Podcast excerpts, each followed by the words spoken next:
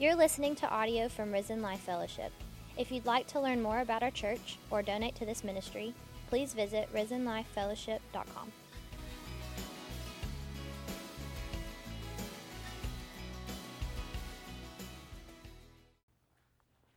Thank you, guys. Thank you, band, for that great worship. Good morning.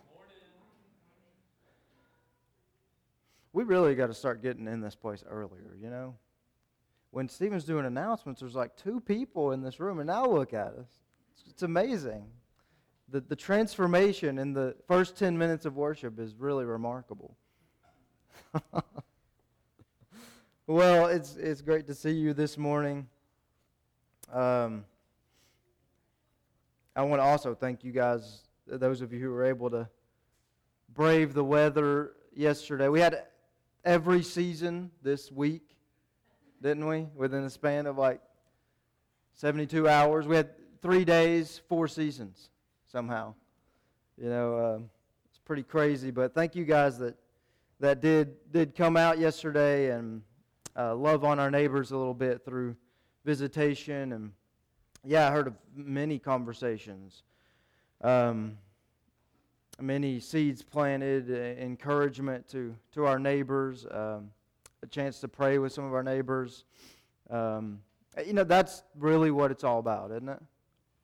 That's what this is all about, is sharing the love of Christ and sharing the gospel with those around us. Not to stay up in here and just get very theological. We're going to do that, but we're not just going just going to get theological, right, and fill up our minds with stuff, but to to go out and, and share and, and love on people and uh, make sure they know the good news of, of salvation. So, uh, thank you guys for, for coming. I'd ask you to be in prayer for those on our street here, especially. Those are the ones we, we talked to yesterday. Um, even in these next few moments as we open in prayer, I want to ask you to really focus on on these people just right around right around us at the church here. So yesterday was a great kickoff to uh, Love Week, and uh, I can't really think of any better scripture to be in than John chapter 19. Uh, this morning, I'm going to ask you to turn there. Um, and while you're turning there, I also want to, uh, again, reiterate, another announcement. Um, the, the Seder on on, on Friday, the Seder celebration. And I just want to really encourage you um, to be here. If you haven't RSVP'd for that yet, then, then please do that. Uh, bring somebody. Uh, just let us know they're coming so they can, they can prepare. But, um, but definitely use this as a, another outreach opportunity. Um, this is the first time we've done anything like this, and uh, you know I'm really looking forward to it. I think it'll be a, a great blessing for those of you who might be unfamiliar, uh, which really might be most of us because we're not Jewish, right? So this is a very uh, Jewish thing. Um, the service is about seeing Christ really in, in, in the Old Testament, but more specifically in the Passover meal. And um, so there's, there's elements of the Passover meal that all point very clearly to Jesus. And um, so that, that's the primary purpose of, of, of coming together on Friday night. Um, so again, I would I would encourage you to be here, uh, to invite somebody, um, and uh, yeah, just just uh, make sure you're RSVP with with me or Stephen. So, okay. Well, before we dive in this morning, um, let's pray. Okay. Father, I thank you um, so much for who you are, Lord, and we thank you for this church family that you've gifted us with, Lord. Um, God, I just love these people. So thankful for them. Lord, I pray that as we open your word this morning, you would speak to us, speak to your people, your words. Please move me out of the way. Please remove distractions this morning. And you speak, Father. You get the glory. God, we pray for those, um, those on our street, God, those houses that we uh, visited um, yesterday. Lord, we pray for even the ones that we weren't able to talk to. Um, and, and Lord, God, God your, your word says that, that your word will not return void. And God, we know we left them with your word yesterday, and we just ask that you would multiply that, Father, in their lives. Lord, whatever is needed, Lord, you know what's needed, whether it be salvation, whether it be um, encouragement, Father, healing. Lord, several uh, broken stories we heard yesterday. Father, whether it just be uh, making beauty out of those ashes, God. We just pray for these people on our street. Um, we pray that they would know you and that they would uh, cherish you and, and worship you, Father. And God, we, we again, we as we turn our attention to the Word, we ask that you would be glorified. And we ask all these things in Jesus' name. Amen. Amen. Um, well, so in addition to being Love Week for us uh, here at, at Risen Life, this is also, as, as you guys know, uh, Palm Sunday. So the, the week, the Sunday before um, Easter or Resurrection Day. Uh, in chapter 12 of John, anybody remember chapter 12 at this point?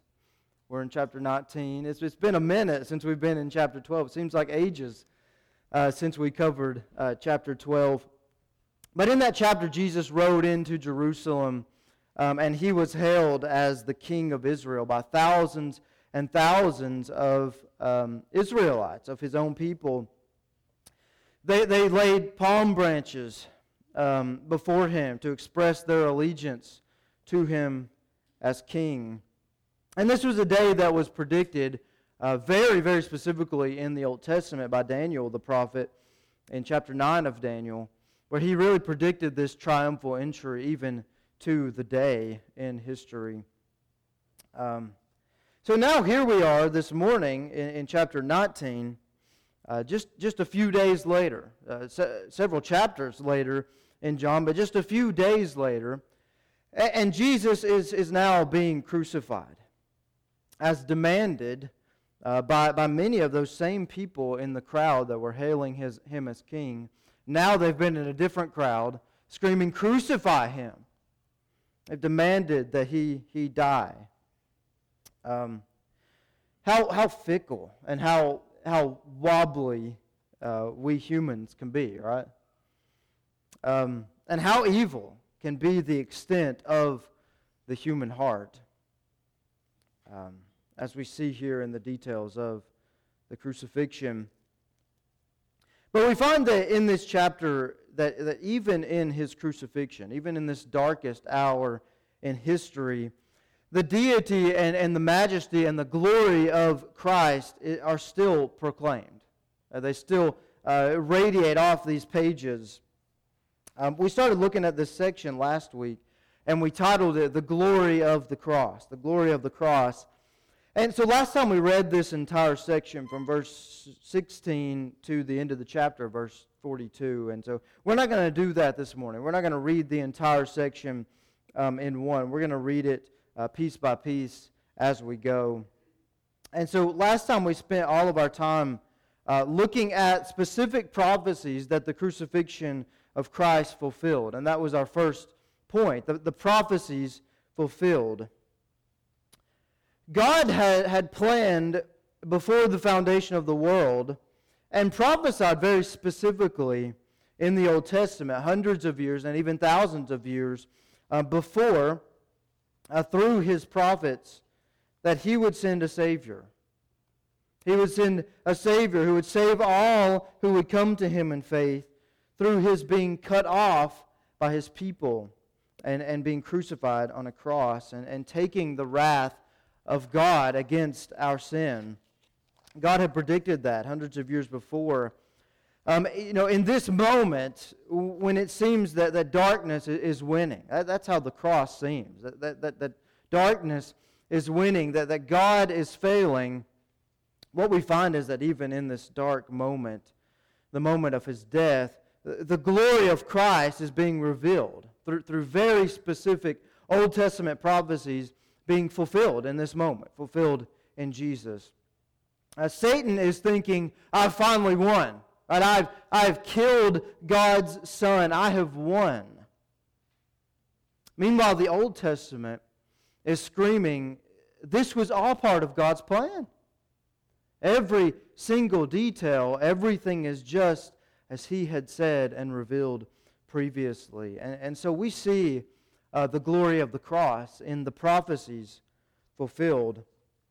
We focused on that last time. Now, this morning, there, there are four, way, four more ways that, that I want to explore this morning in which the cross shows the glory of Jesus. Um, so we've looked at the prophecies fulfilled. Now let's turn our attention to the placard on his cross. The placard on his cross. Let's read, uh, starting in verse 19. Uh, we're just going to read through 22 here. It says, Now Pilate wrote a title and put it on the cross, and the writing was, Jesus of Nazareth, the King of the Jews. Then many of the Jews read this title, for the place where Jesus was crucified was near the city. And it was written in Hebrew, Greek, and Latin. Therefore the chief priests of the Jews said to Pilate, Do not write the King of the Jews, but he said, I am the King of the Jews.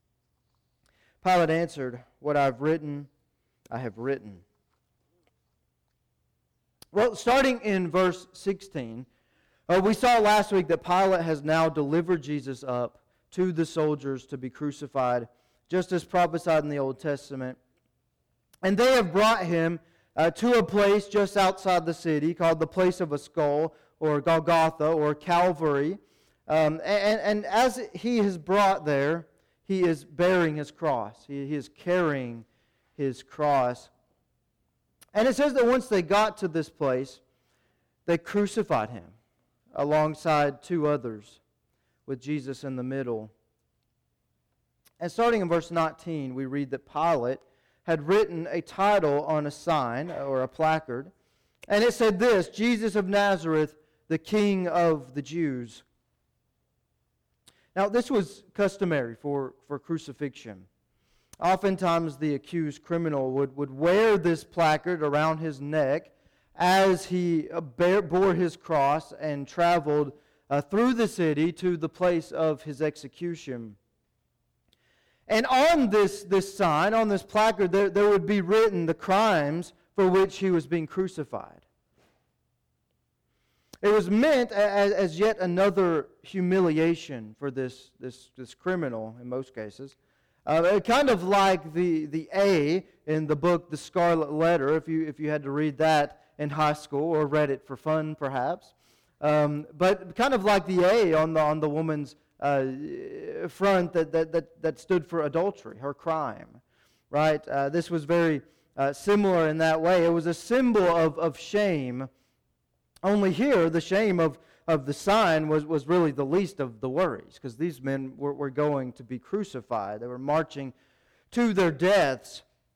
And, and once they arrived at the site for execution, the sign would be nailed above their heads on the cross for all to see. It was, it was complete humiliation.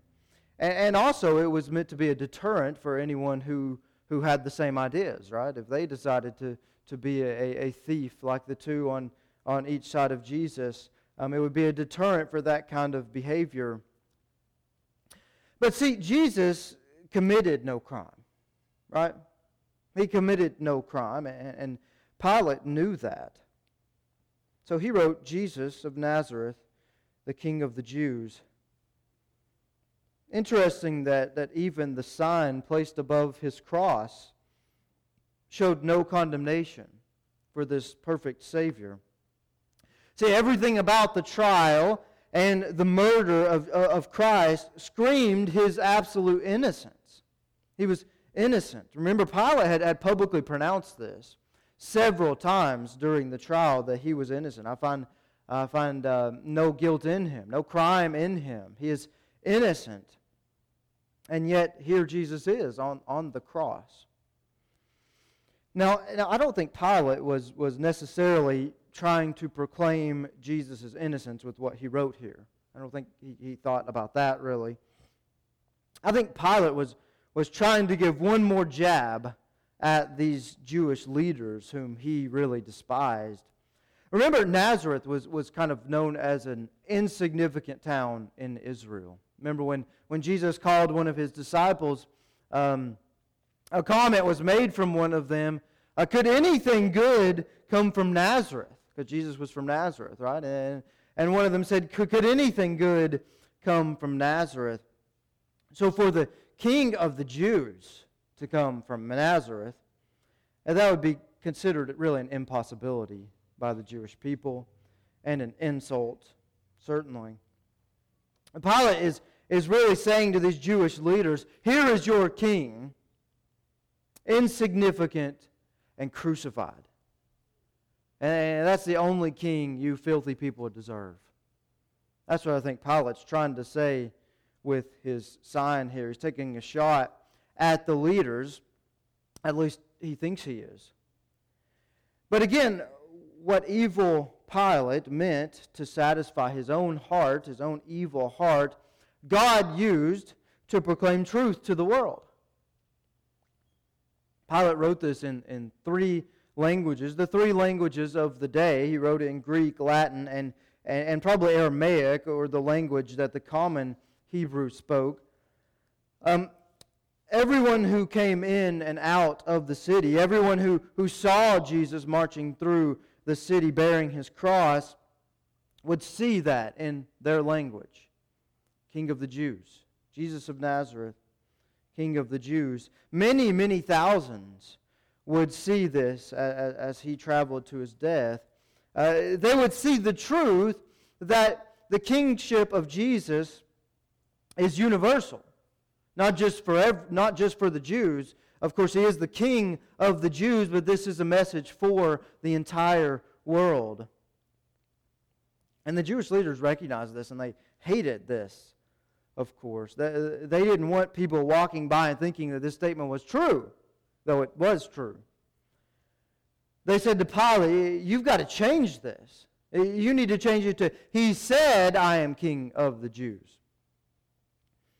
And Pilate, in his stubbornness, he, he finally has a backbone here, right? We've been waiting for Pilate to have a backbone. It's a little too late, honestly, um, for him. But, but he finally stands up for something. He says, What, what I've written, I've written. I'm, I'm not going to change it.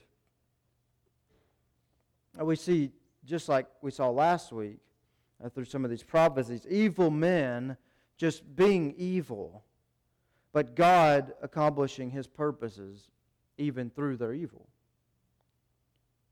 Uh, this is very similar to chapter 11, where, where Caiaphas had intentions to speak evil concerning Jesus.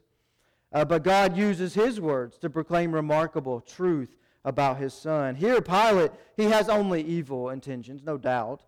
Uh, but God uses it to proclaim the innocence of his son and also the absolute truth of his son's purpose so that many would see. Even as men tried to accomplish evil in the cross, the result is just Jesus being glorified, the glory of the cross. So, as we move on here in the text, we looked last week at how verses 23 and 24 fulfilled specific Old Testament prophecy um, as the soldiers gambled for his clothes. And then in verse 25, I want us to see our next point the passion for his own. Let's read 25 through 27. Now there stood by the cross of Jesus his mother and his mother's sister, Mary, the wife of Clopas, and Mary Magdalene. When Jesus therefore saw his mother and the disciple whom he loved standing by, he said to his mother, Woman, behold your son. Then he said to the disciple, Behold your mother.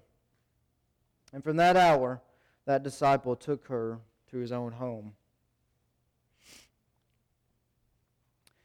John says here that there were four women there by the cross. Now, all of the disciples, except for John now, um, are scattered at this point, right? They've, they've all scattered. Uh, since the garden, they've been scattered. Uh, Peter followed for a little bit, but man, he doesn't seem to be in the scene here. But there, by, by John's side, and, and right there at the cross with Jesus, are, are four women.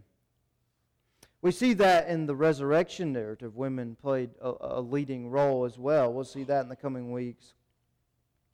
In the most dangerous of times surrounding the death of Christ, the women would not abandon him. And boy, what, what a crucial role women have played in, in church history. Oftentimes, carrying much of the load as, as men sit by idly, uh, not fulfilling their roles as, as leaders. I'm so thankful for a church where, where we do have actually many men who, have, who do step up to the plate, who set the tone for worship by their lifestyles and their attitudes towards Christ. But, but my goodness, man, we have been blessed with some wonderful women, haven't we? We've been blessed with some, some wonderful, thank you, Heath. We, we've been blessed with some uh, wonderful, wonderful uh, women of faith in, our congregation. Bold women. And women who, who aren't afraid to stand for the truth, even, even when it's going to cost them something. And thank God for, for you ladies um, in our fellowship. And here at the cross, we see four women.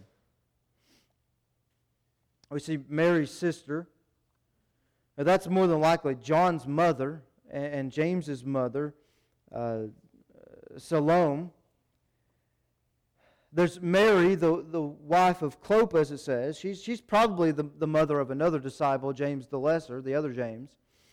Um, and then there's Mary Magdalene, and, and remember, Mary Magdalene, Jesus had, had, had uh, cast out seven demons from her. And so she is here at the cross now with Jesus.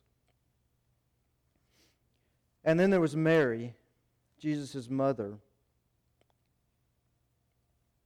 Now, if, if you're a mother to a son this morning, can you imagine this? Even if you're not, I mean, can you imagine seeing your son on, on a cross? Uh, Mary, in, in her case, her son's committed no crime. She's seeing her innocent little boy. You know, I don't think you ever start see you stop seeing them as your, your little boy, right? And here's Mary at the cross seeing her innocent son being tortured for crimes he didn't commit. I don't know if you've ever thought about the pain that, that, that, that Mary must have felt. I wonder if the words of, of Luke 2 35 would have been ringing in her ears. That, that was when she and, and Joseph had taken Jesus to the temple for, for dedication after his birth and a devout man named Simeon prophesied to them. And part of what he said there, he said to Mary, he said, A sword will pierce through your own soul also. A sword will pierce through your soul, not just his. Well, this was that sword being pierced through the heart of Mary. She, she watched them pierce her son whom she loved dearly. And, and boy, it, it pierced her soul. And what we see here is, is the glorious care of Jesus for his own here. He looks at Mary and he says, Woman, behold your son. And he looks at John, that's the disciple whom Jesus loved, and he's writing an eyewitness account. Remember, he's the only one that records this for us. And he says, Behold your mother. Well, think of the pain uh, uh, of Mary hearing these words from Jesus and, and the, the finality of, of it all. Her, her finally starting to realize, you know, this is it. Uh, perhaps, perhaps she thought that, that you know, maybe, maybe he's still going to come down from this. You know, maybe he, this isn't going to end in death. I don't know what Mary thought. Perhaps she thought that, though. She had seen him work miracle after miracle after miracle. Perhaps she thought he would save himself here. But as if he's saying goodbye to her, he says, Behold your new son, John. Joseph seems to be long gone at this point, probably has already passed away. Uh, Jesus' brothers, they, they don't believe in Jesus, remember, until after the resurrection when he appears to them. But he doesn't, they don't believe in, in Jesus, and so he leaves her in the loving care of, of John. What an honor that must have been for John, right? And it says that from that hour, John, John mimicked that love of Christ for Mary, and he, he took Mary to his own. Even in these final moments of, of Jesus' life, in ultimate physical pain and, and spiritual pain, he's just suffered the wrath of the Father against sin. And he, he, he still takes the time to care for his mother. He still takes the time to care for his mother. What a glorious Savior. His compassion is, is glorious. His selflessness is so glorious. And I'm reminded of, of, of, the words in Matthew 12 that Jesus spoke. It says, He stretched out his hand towards his disciples. And he said, Here are my mother and my brothers. For whoever does the will of my Father in heaven is my brother and sister and mother. Well, we're, we're reminded that the same love and care and, and protection and, and compassion that he shows to his mother in these final moments, he has that same love and care for those of us who believe. He is so tender hearted toward the hurting. Even in, in our most painful moments, Christ is so gentle and so tender hearted, and He loves us so dearly. And He says to those who believe, I, I will never leave you nor forsake you. No matter what, there's nothing you can do. I will never, ever leave you nor forsake you. You can't outrun the love of the Savior. And so his glory is seen in the passion for his own.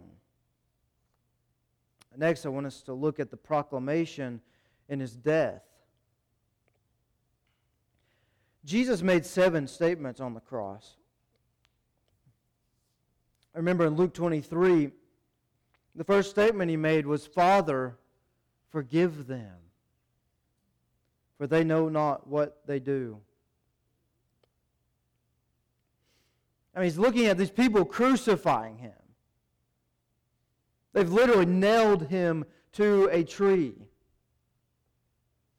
And he says, Father, forgive them. And boy, that must have done something in the heart of this thief that's, that, that's sitting, uh, that's hanging beside him. Because we know that, that that thief, one of the two thieves on the cross, gave his life to Christ. He received Jesus' love there hanging on the cross. And he said, his second statement, Today you will be with me in paradise. What grace what grace radiates from, from those first two statements toward vile, wicked sinners of the worst sort, at least from the world's perspective. The worst sinners. He says, Father, forgive them. He says, Today you will be with me in paradise. Because he believed. His third statement was what we just read Woman, behold your son. And then Mark 15 records that as the end approached, as Jesus has experienced the, the full cup of God's wrath being poured out on him, it says that he cried out, My God, my God, why have you forsaken me? We looked at that last week a little bit. Remember, that's the opening line from Psalm 22, written a thousand years before, that has everything to do with crucifixion. All of those prophecies we went through last week from Psalm 22 about the crucifixion. This was verse 1. Then John records here in verse 28, and, and we saw this last time. He, he records that Jesus says, I thirst. Again, fulfilling prophecy. And then that brings us to verse 30 here. Let's read John 19, verse 30. It says, So when Jesus had received the sour wine, he said, It is finished. And bowing his head, he, he gave up his spirit. Just before he gave up his spirit, Jesus uttered his last statement, also recorded in Luke 23. He says, Father, into thy hands I commend my spirit. But John wants us to focus. He wants to focus to be on that sixth statement of Jesus on the cross. It is finished. That's just one word in the Greek, tetelestai. In fact, it's not just in verse 30 that we see this word. It's twice in verse 28. Verse 28 really reads like this Jesus, knowing that all things were now to tetelestai, that the scripture might be tetelestai. It's twice there in verse 28 a version of that word. John really doesn't want us to miss the, the imagery and the reality of the moment here. Uh, the word tetelestai, it means accomplished, finished, done. It's been found in, in, in ancient papyri for, for receipts on taxes, meaning paid in full. Paid in full. And so, what is, what is it that Jesus here is saying is being paid in full? It's completed, it's finished, accomplished. See, he's not just saying, well, that's it, my life is over, it is finished. It is infinitely more than that and, and, and so much more beautiful. He's saying first that he has completed every ounce of work that the Father had given him to complete. The mission the Father has given him, it is complete. He has completely fulfilled the law of God with his righteous, perfect life. He is the perfect Lamb, fulfilling the law. Even the trial, even the sign on the cross agree. Speaking of, of, of Lamb, he, he is not just fulfilling the law, but fulfilling the Old Testament sacrificial system. At the very moment that, that the Passover lambs are being slaughtered, some scholars think, he is proclaiming on the cross that system is finished. That system is fulfilled, completed. It all points to this moment, it points to me. It is finished. Matthew tells us that at, at Jesus' death, there were physical signs everywhere. There was darkness upon all of the earth for three hours as he was hanging there. Those final three hours. Darkness upon the earth. There was a great earthquake when he died. Rocks were split. In fact, the centurion there, he, he he believed that Jesus was the Son of God. There's so many things going on around him. It was hard not to believe, honestly, with the signs that they're seeing. Matthew even says that dead saints were coming out of their graves and walking around.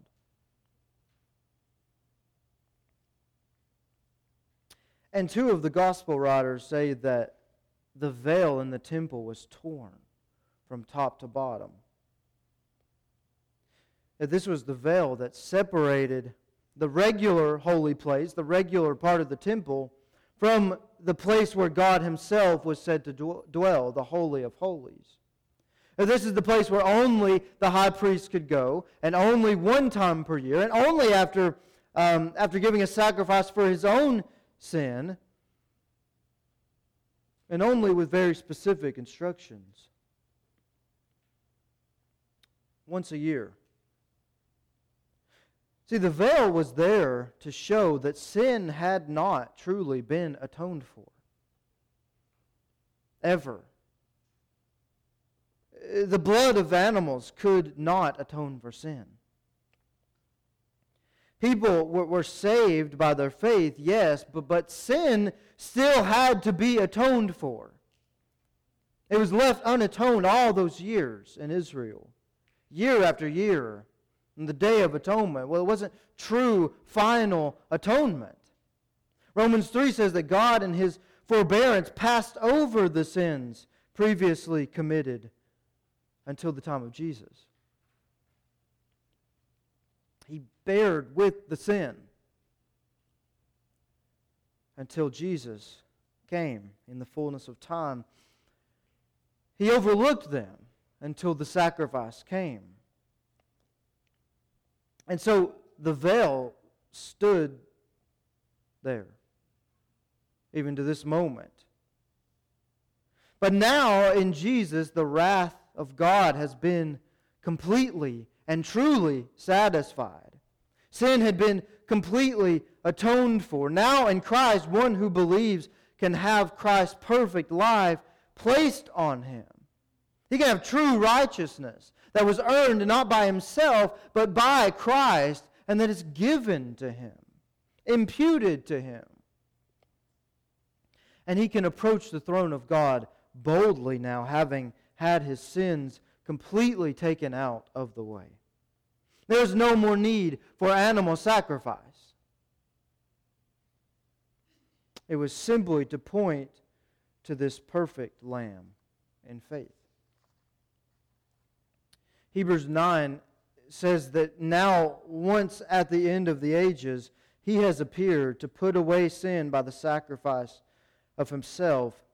And as it is appointed to men once to die, but after this the judgment. So Christ was offered once to bear the sins of many. He didn't have to do this year after year after year. And Hebrews asked the question, by the way, why did they have to do this year after year after year? Because it wasn't complete. It wasn't truly atoning for sin. But Christ has appeared once for all to atone for the sins of many. His one death did what the death of millions and millions of animals year after year after year could not do, but only look forward to. They were only meant as a visual that, that, that first of all, our, our sin costs something. And second of all, that there's a Savior coming. Now, at his death, the veil is torn, and access to God is opened by his blood, once and for all.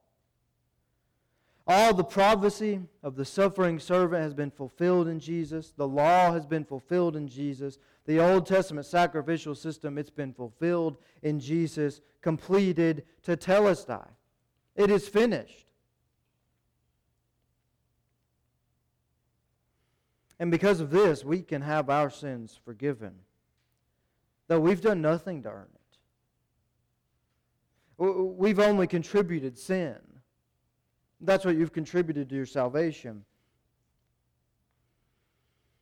But He has seen us in our sin, and He's chosen to pay for it with His blood. It is finished. Amen? It is finished. The penalty of God's wrath against sin has been paid in full. It is finished. Our hearts, even as believers, can become so legalistic and even superstitious.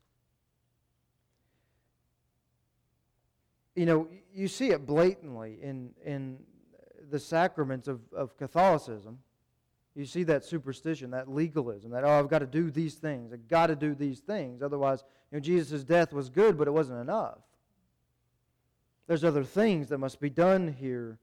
We see it clearly in the requirements of, of the Jehovah's Witnesses that they have on their people and, and the Mormons that they have on their people. Jesus' blood is it's part of the whole thing, but it's not enough. But, but don't you see it in your own heart as well? We cannot just believe that it is finished. We struggle so much with that. We will not just believe that Jesus paid it all. Uh, that I must do nothing but believe and repent. There must be more I should do. Uh, do, do, do you ever think, you know, have I done enough? Is God really, is He pleased with me? Have I done enough? Or God wouldn't be pleased with the way I am right now. And we feel we must perform for God, otherwise, we fill our hearts back up with guilt and with shame. Not the good kind that leads to immediate repentance, but the bad kind, guilt and shame that, that paralyzes us and keeps us from being used for his kingdom. See, that's not Christianity, that's just superstition. It's superstition.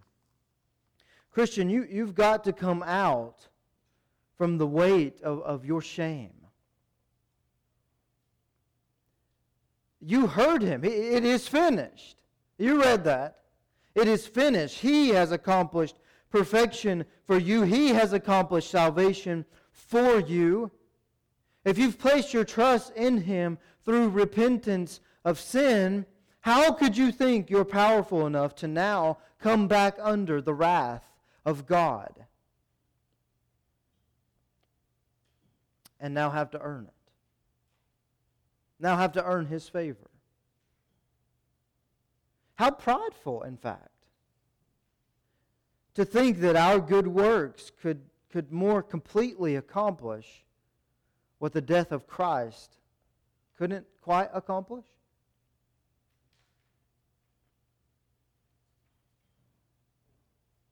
We, we must stop letting our past or even our present struggle with, with sin run the show in our Christian lives. We must stop putting back on those chains that Jesus broke off of us. In Christ, it is finished. You are free now, Christian. Free to live for Him. Not because you must, but because He has done this. And how could I not want to? How could I not love the Savior? You are free to fail because your success never did anything anyway.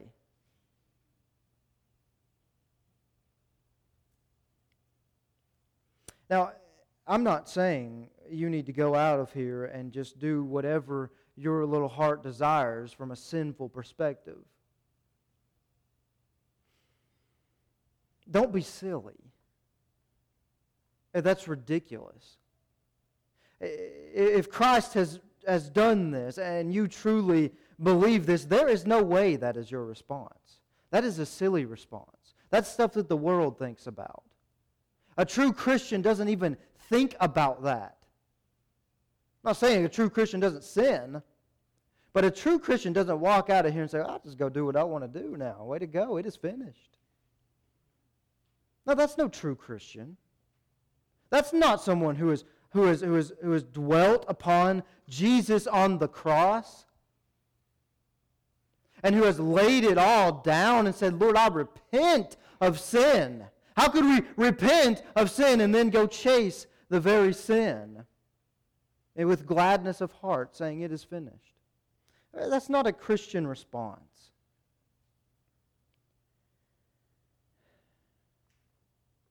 But I am saying, give yourself a break sometimes.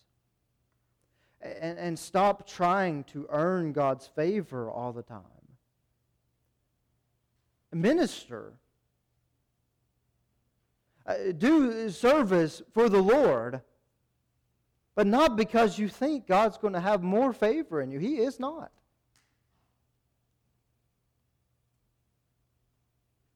He cannot have more favor upon you, Christian, than he has right now in this moment. Because when he sees you, he sees his son, his, prefer, his perfect son, his perfect daughter now. Christ's righteousness has been gifted to you.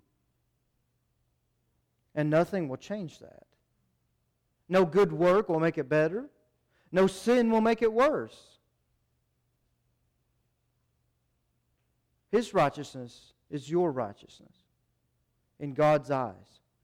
And sometimes I think we just need to hear that again and again and again. And don't you need to hear it every day, Christian? I do.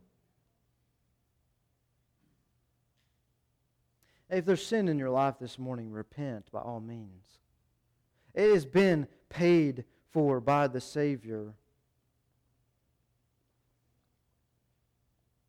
But stop trying to earn God's favor. And just fall at the feet of this tender hearted Jesus, full of mercy Jesus. And he is faithful and just to forgive us and to cleanse us from all unrighteousness, all shame, all guilt. It is finished. Amen. So his glory is seen in this final proclamation here. We looked at verses 31 through 37 last time and how they fulfilled prophecy again perfectly as the soldiers um, don't break the legs of Jesus, but they spear him instead, seeing that he's already dead. Now let's skip down to verse 38, and I want to read these final verses.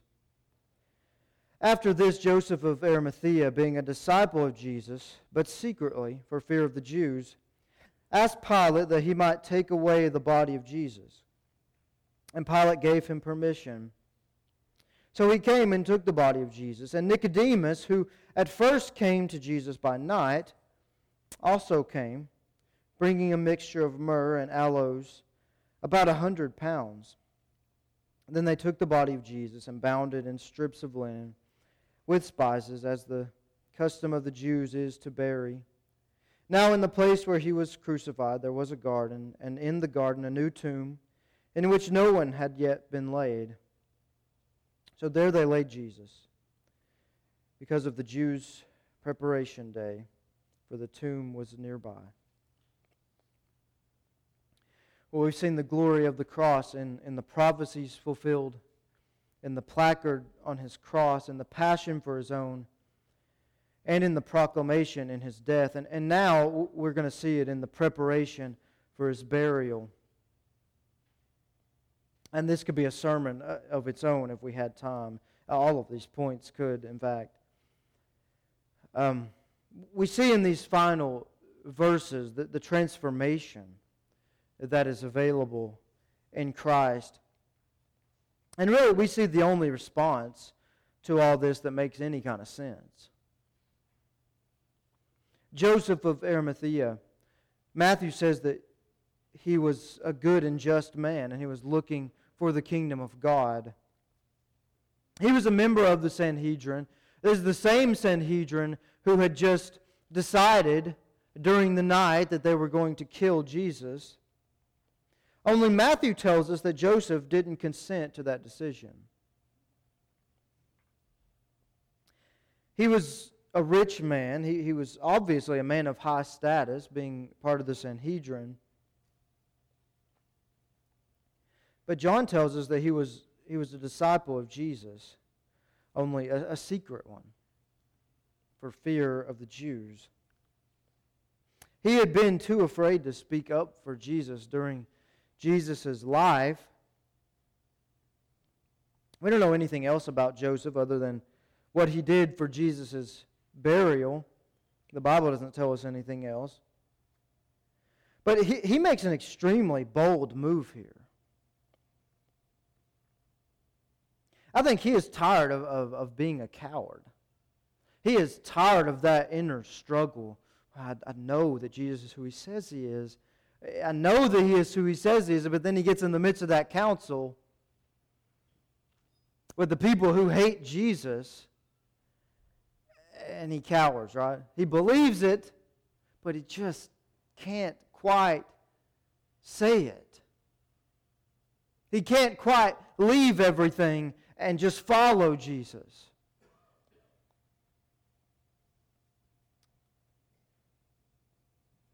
But at this point, he's seen Jesus face death, face death with courage and with bravery and without looking back. He has seen him face the wrath of God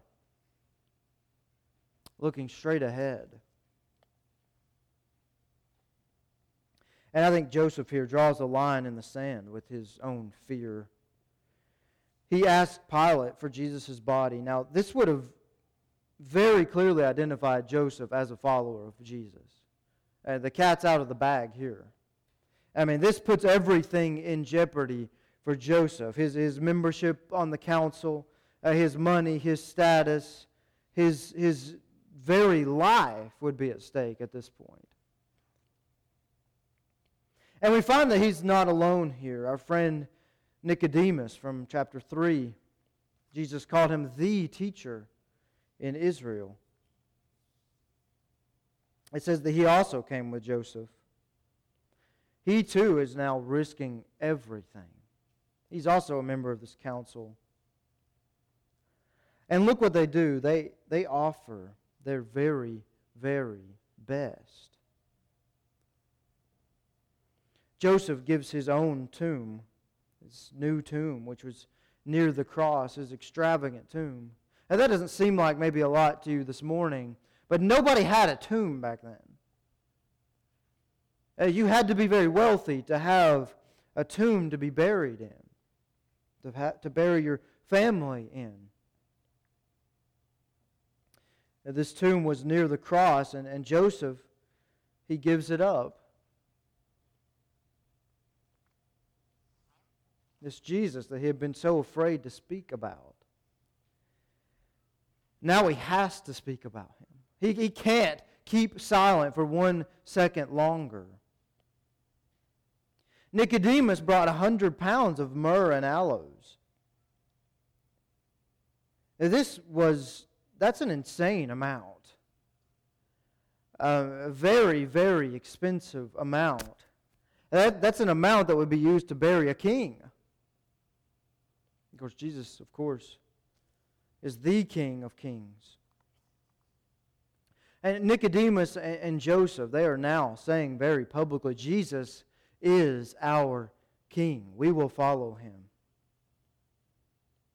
And we see there the only response that makes sense complete devotion, public devotion, extravagant devotion to this Savior.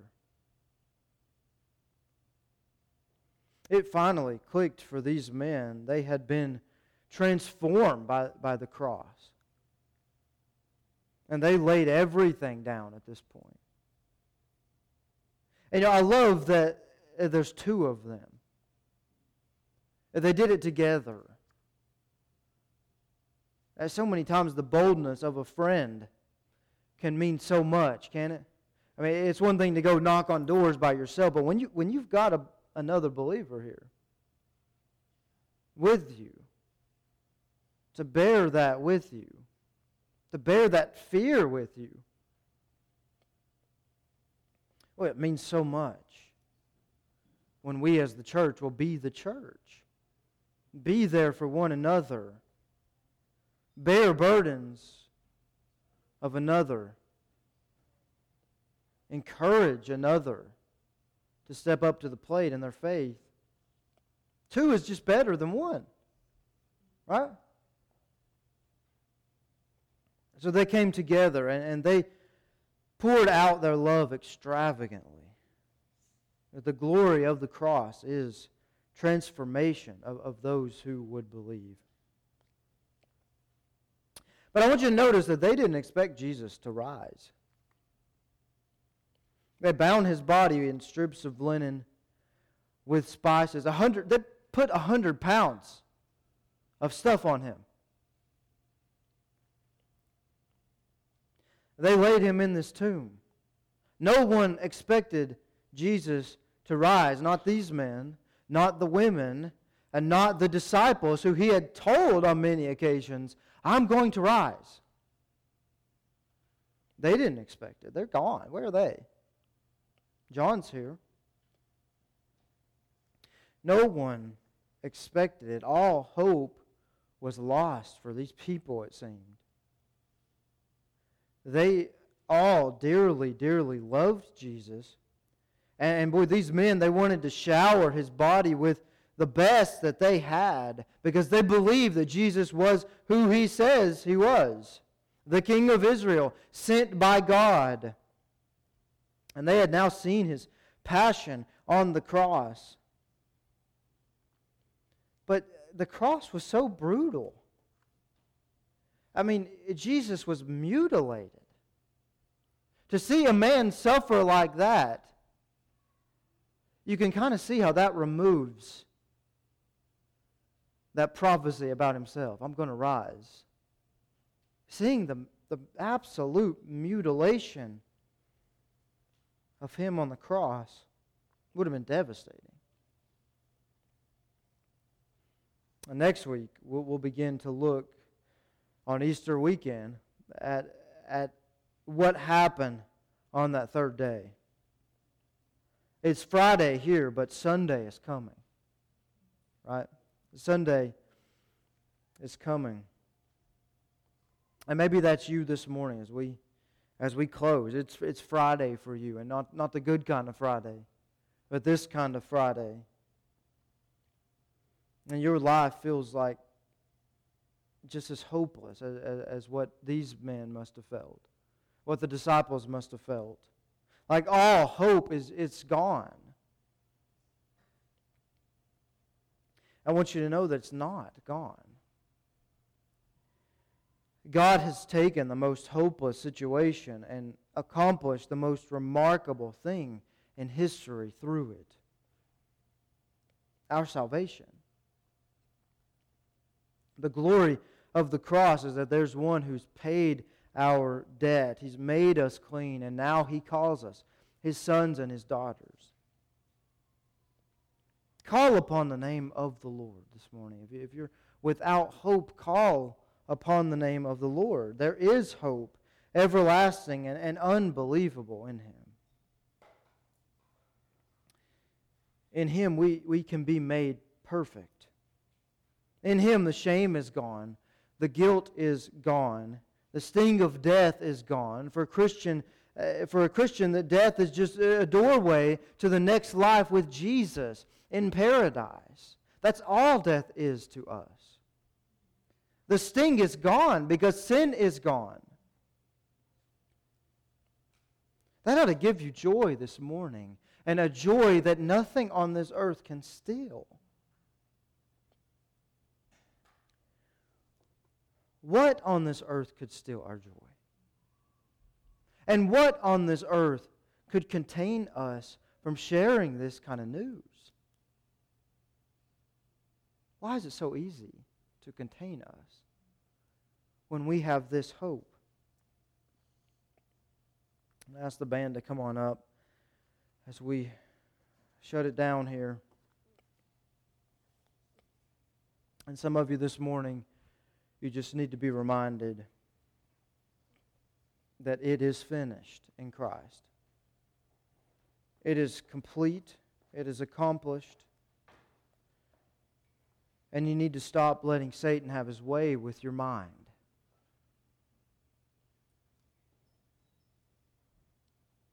Though you've placed your faith in him, you're still bent on earning his favor. You need to know that in Christ you are completely perfect. You have been made perfect. You are forgiven and you are loved. There's nothing more that needs to be accomplished or can be accomplished. Maybe you've strayed this morning because of that just bad theology. Thinking that, that your state with God is, is dependent upon you so much. Well, you need to come back if that's the case. Come back and, and receive the, repent, the, the forgiveness that is there for you. Others this morning may just need to be reminded that there's hope. There's hope, and, and though even, even this chapter here, chapter 19, ends with hope seemingly lost, this isn't the end. Chapter 20 is coming.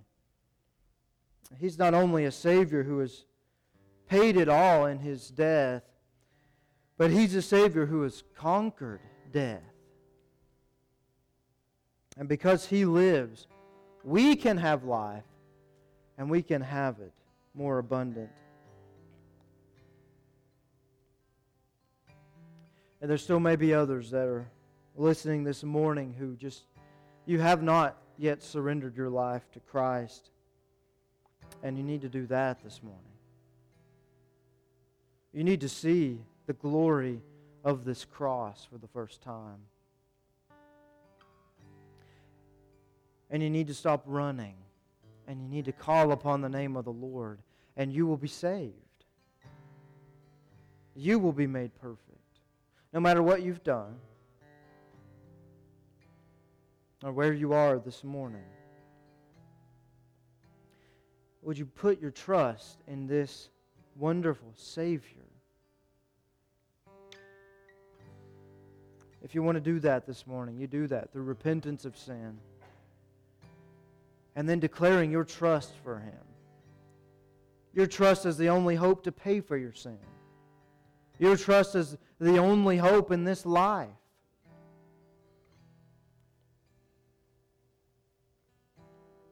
And you ask Him to save you, and He will. He will save you. I'm going to be in the back in, in a few moments when we close. And if you'd like to pray with me, then, then grab me. We can go in that room and pray. If you'd like to come up here to the altar and pray, then, then do that. If you'd like to give your life to Jesus, if you'd like to receive Christ this morning, and you just don't know how exactly to put that into words, again, come find me. I'd love to pray with you. But whatever God's calling you to do this morning, don't leave here without doing it. We're going to go ahead and uh, close in prayer, and then we'll uh, end with a song. And Father, we are so grateful for the cross. And we're so grateful that it is finished. You have accomplished our salvation. You have accomplished our perfect status before you, and we can approach your throne boldly. God, we are so undeserving. We just give you praise and honor and glory for your cross, for loving us when we are we're really unlovable, Lord. But you love us still so much. Lord, I pray if there's one upon the sound of my voice who needs to come to you in repentance and faith, that you would help them, Lord. By your Spirit, convict them of sin. Draw them to your cross.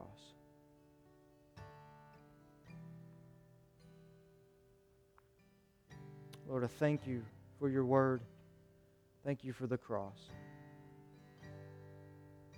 Lord, give us faith to believe this word every day of our lives.